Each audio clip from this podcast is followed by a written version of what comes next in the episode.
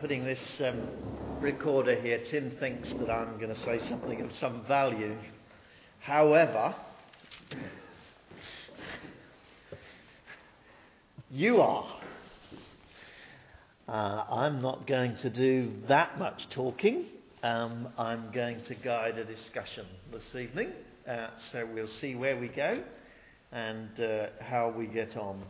And hopefully, this magic microphone might pick up some of it. Let me pray before we set off.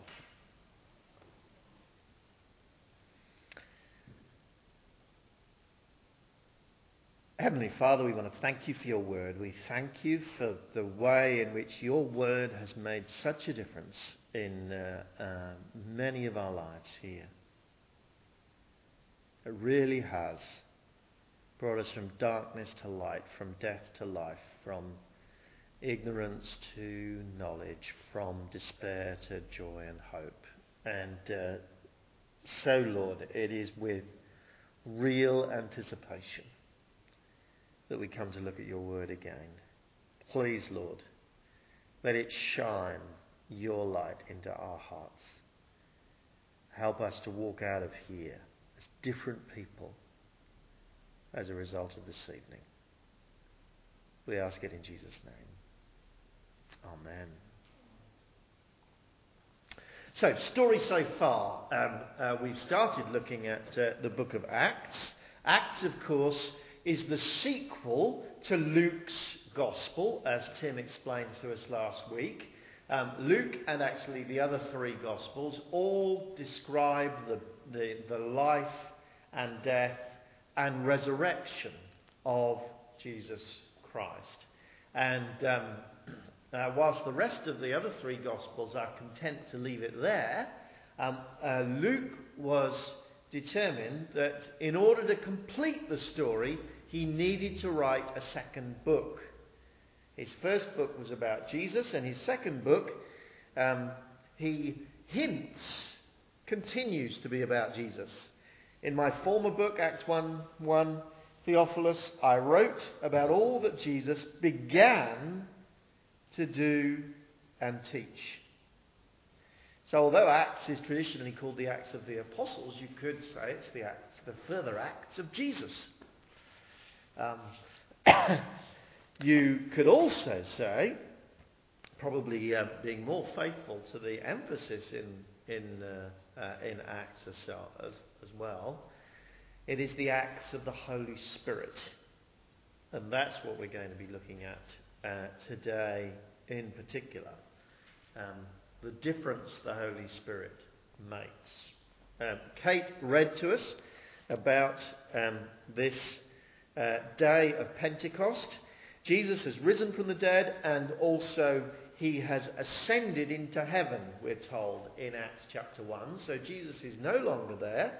Um, the disciples are uh, not sure what they're going to do, huddled, huddled together in one place, wondering what's going to happen. Pentecost is 50 days after Easter when Jesus was crucified. And uh, so they've been there for nearly a couple of months. And then this amazing thing happens at Pentecost. Here's my first question to you. Um, how do how does the event of Pentecost change the expectation that the disciples had of what Jesus was going to continue to do? How does Pentecost change the disciples' expectations?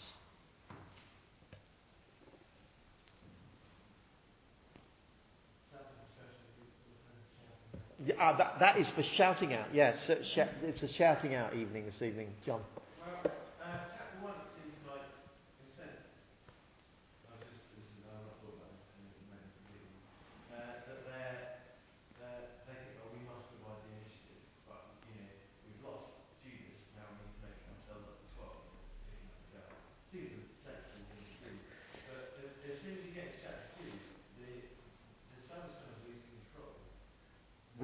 Okay, that's an important um, uh, thing. the second half of Acts 1, um, John is referring to. Um, Judas, remember, betrayed Jesus, so the disciples, which were a nice number of 12, um, which corresponded to the 12 tribes of Israel, um, they've lost Judas, they're down to 11, and um, uh, they decide they need to get themselves up to 12, and they choose this man, Matthias. Um, no indication that they were particularly wrong or sinful about that, is there? But, but nevertheless, um, the, the initiative seems to be with, with broadly with them. And as you say, the initiative in Acts 2 in the beginning of Acts 2 is definitely not with them. Yeah, thank you. Who else wants to make a suggestion?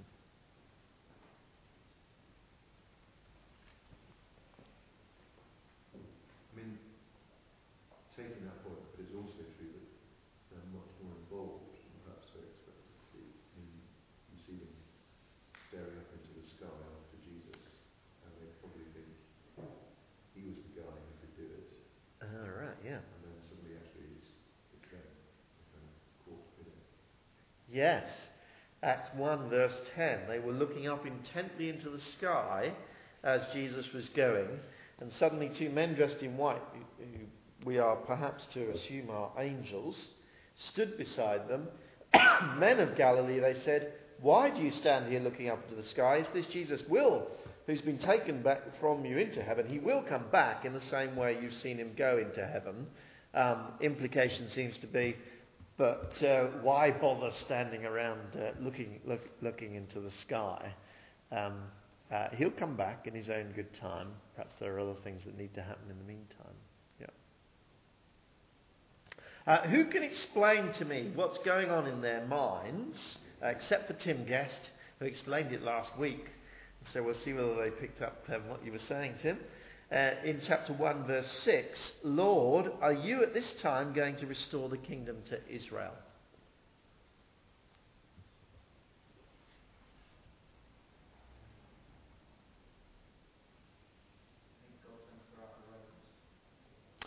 Right, thank you very much, um, Sean. Um, uh, they, do you want to expand on that? That was a, that was a useful executive summary, but um, well, yeah, the Romans sort of come to Jerusalem and they sort of partitioned it all, and um, um, there was a Jews there at the time who sort of read the Old Testament and thought that God was going to send someone to earth and like, restore his kingdom on earth. So they assumed that Jesus would be the person to do it. Yeah. Okay. So, so that, that's the background. Um, there, there was um, most Jews um, expected someone to come who would once again restore the nation of Israel um, to its to its to its former sovereign glory, that where where they could rule themselves because they were under the rule and domination of Rome, and. Uh, so when they say, Are you at this time going to restore the kingdom to Israel? They're saying, as to be honest, they've been saying to Jesus right throughout his uh, life before he was crucified, um, uh, and even immediately uh, after he rose from the dead. They're saying, Are you going to do it now, Jesus? Are you going to overthrow the Romans? Now, Sean interestingly said that was because they'd read their Old Testaments. Had they read their Old Testaments right? Daniel the theologian is wincing at the front, so um, I think in some ways, yes, because they were expecting a Messiah who would reign on David's throne um, for eternity. Uh, and I can't think why they would have thought David's throne not being an actual like leadership of the people of Israel in a physical way. But um, also, I, don't, I think there are lots of other hints in the Old Testament which point to something actually much, much greater than just a Right. political king. See, I, to- I told you that, that the wisdom would come from the floor, not from me. Um, uh, that's, that's very helpful. What's, what's the, how are the nations going to be blessed in the Old Testament? Because there, was a, there was a hope, and expectation that all the nations would be blessed. How were they going to be blessed? What's the main picture of how they're going to be blessed in the Old Testament. It's coming to Jerusalem, isn't it? Or Coming to the Israelites and being blessed through the Israelites, and that's how they're going to encounter God. Um, Okay, so the sort of big picture in the Old Testament is reasonably clear. Ben is absolutely right, and we're going to get to some of the some of the indications that there may have been something more. But the sort of big picture, the sort of main picture is restoration of the land of Israel, and then the nations being so impressed that they come to God, to the God of Israel. There, there is a, a, a a centripetal movement, if people here were scientists. Ben, Ben's happy with that word. There's, there's, there's, there's uh, uh, uh, people coming to the centre, um, which is um, Jerusalem. Can someone give us an Old Testament text that'll just, just settle that into our minds, that that's, that's what the Jews uh, expected? Solomon in, in Kings and in Chronicles as, as being set up as, as pretty much the pinnacle of Jewish culture and rule, and the Queen of Sheba's coming in, and there's kings from all over the earth that are wanting to hear of his wisdom. Thank you. Can you give us the text No. for that? Can anyone else? Um,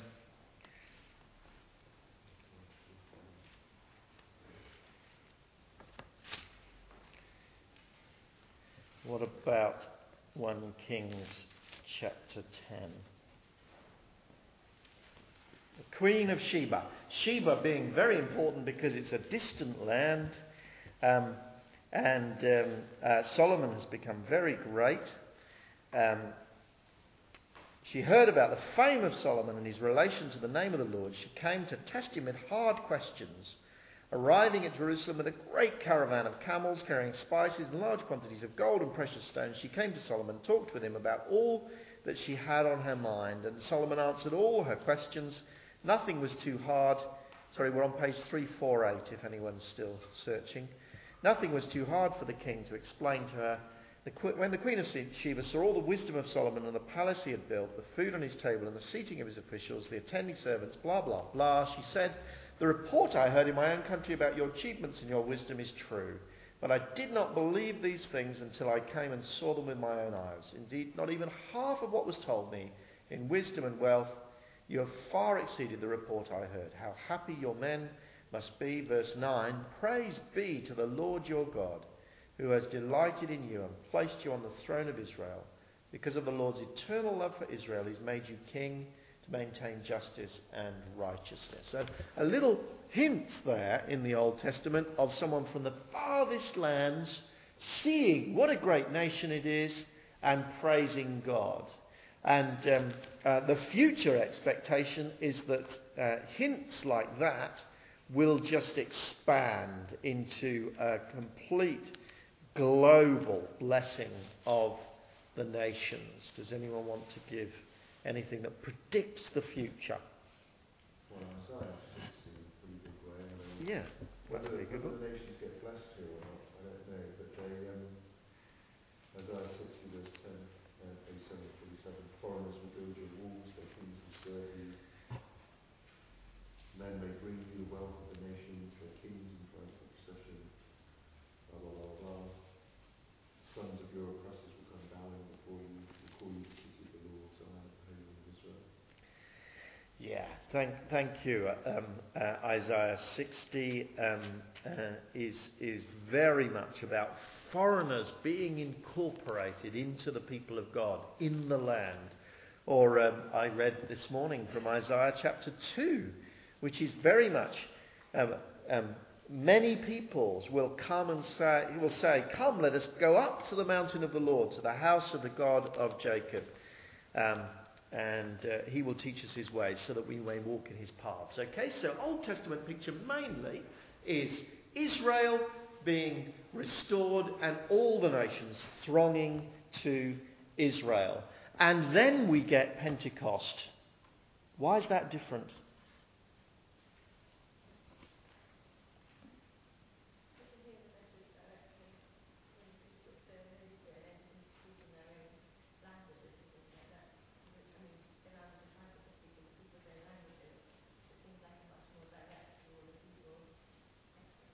Yes, thank you, thank you. That's very, very important that, that, that, that the apostles are enabled to speak in these people's local languages. They are not coming and learning Hebrew and flocking to, to stay at, uh, uh, on, uh, in Israel. They have come to Israel because at, this point they're Jews, but what they hear is the gospel in their local language. Yeah? Each of us hears in his own language, chapter 2, verse 8, Parthians, Medes, and, and, and so on. We hear them declaring the wonders of God in our own tongue. And that's the beginning of a new picture of how the world will be blessed. Now, actually, instead of everyone all having to come to one place to be blessed by the nation of Israel, the gospel is going to go out into the whole world. And there will be um, outposts of the kingdom of God, worshipping the same Jesus in their own language. So if the Old Testament picture primarily is of the nations coming in to one place, where the New Testament adjusts their expectation is it says, no, actually the main thing is of God's people going out into a variety of different cultures and there being authentic churches speaking different languages, having different customs. Mari will go back to J- Japan and there are believers in Japan. I can't speak the same language as them. They probably don't speak the same language as me. Their churches will feel slightly different, but they will be worshipping Jesus. Sam comes from Nigeria. They will have different practices and different customs there. They will speak uh, Yoruba. Is it uh, uh, Sam? Um, and uh, I won't be able to understand them without an interpreter. And some of them maybe not not me, but they will be worshipping the same Jesus. Suddenly, at Acts chapter 2, God's people become truly a global people. And the nations are blessed in a, in a new way. Let me say that, that is vitally important for us to recognize here just as a local church. Okay? We are not calling people to adopt a set of cultural practices that are absolutely essential if you want to be a Christian because this is the way church has been done for hundreds and hundreds of years. Part of, part of what this looks like is partly because self consciously we want to say to ourselves and to the world, all those trappings are irrelevant. Just as the gospel needs to be spoken in the language of the local people, it needs to be enculturated in the culture of the local people. That's the nature of the New Testament mandate. And so we have this form. Uh, another church may have another form. Um, whatever fits the local culture. It all began at Pentecost. That is the first thing the Holy Spirit did when he descended. He globalized the church instantly. And, oh, sounds a horrible American word, deculturized, you know, took, took the local culture out of the church and just said, there can be people declaring the wonders of God in amongst the Medes, the Parthians, the Romans, and everyone else. Why does he quote from, uh, from Joel 2? I knew we wouldn't get much of this covered, so I'm just going to ask this second question. Makes it really explicit that you just said, um, for our spirit on all people, everyone was in the name of what you said.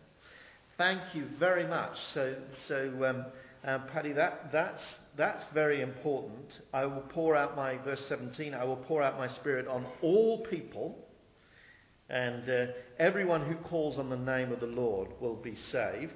Um, first of all, the, everyone who calls on the name of the Lord will be saved. Um, who was saved in an Old Testament understanding?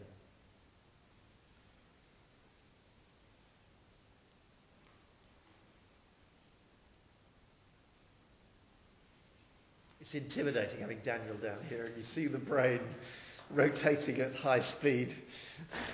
But someone will come up with a beautifully simple answer, I'm sure.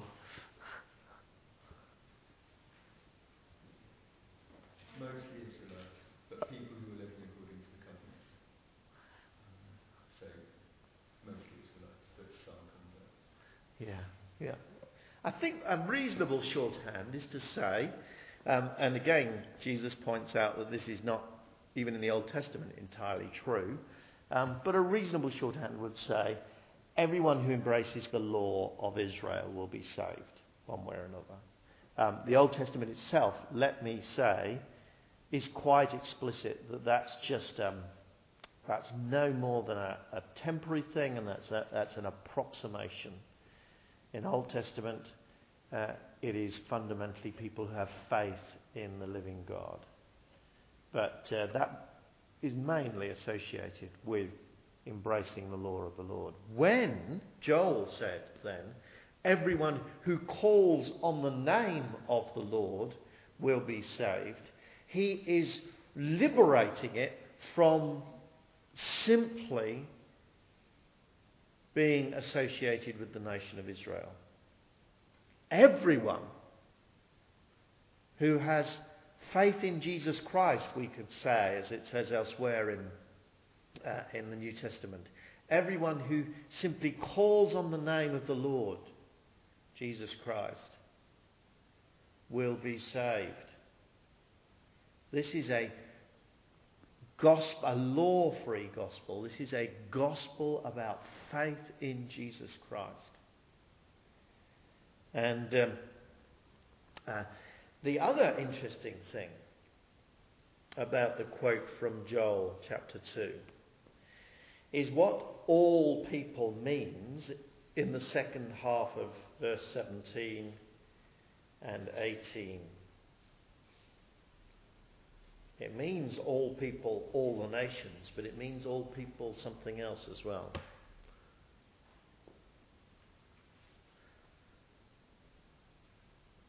Well, it's all people rather than just a few prophets or Yeah. a king. Yeah, thank you. On everybody.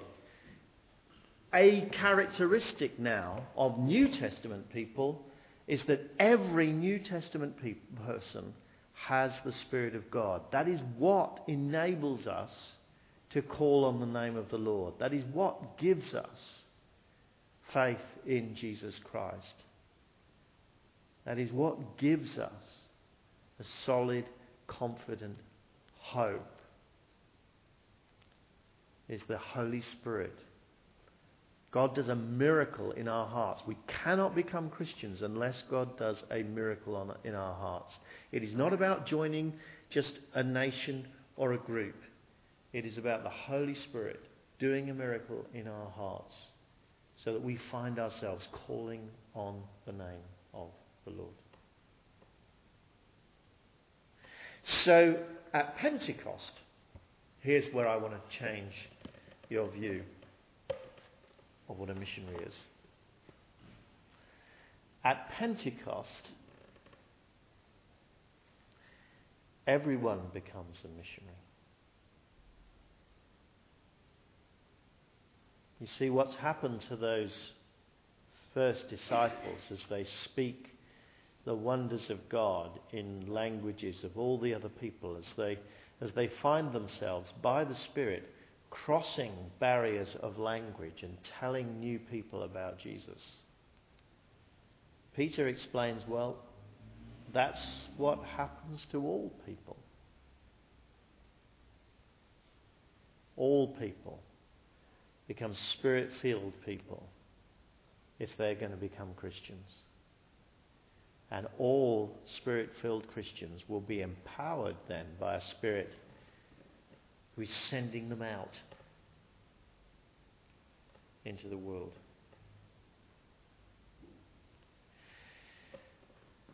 So Charlie Cleverly, uh, Charlie, you're not Charlie Cleverly yet, are you? Charlie Curry. You'll rise to that height one day, Charlie, I'm sure. Charlie Curry, with his amazing word association, got it exactly right. When we say missionaries, think Christians. If you're a believer here, then you are a person in whom the Holy Spirit has worked. That's not just adopting a culture, some cultural expression. It is actually finding faith in Jesus Christ.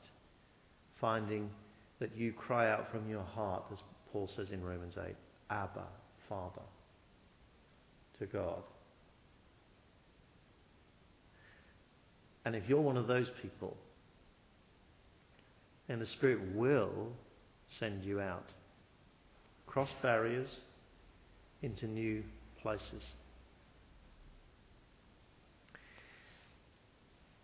I want you at your tables. We're finished now. People can have a cup of tea and uh, uh, chat and head on your way when you want to. But I want you at your tables, if you have a few minutes and can stay, I want you to tables perhaps to share what does God's Holy Spirit need to do in my heart? What aspect of what we've just been seeing in Acts chapter 2 just needs to burst into flame a little bit more in my heart?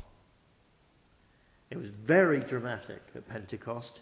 And let me say, since then, it has been rare, if ever, that there have been such dramatic outpourings of the Spirit of God. So um, let's not feel inferior just because we've not had a Pentecost and 3,000 people converted. But the principles are the same.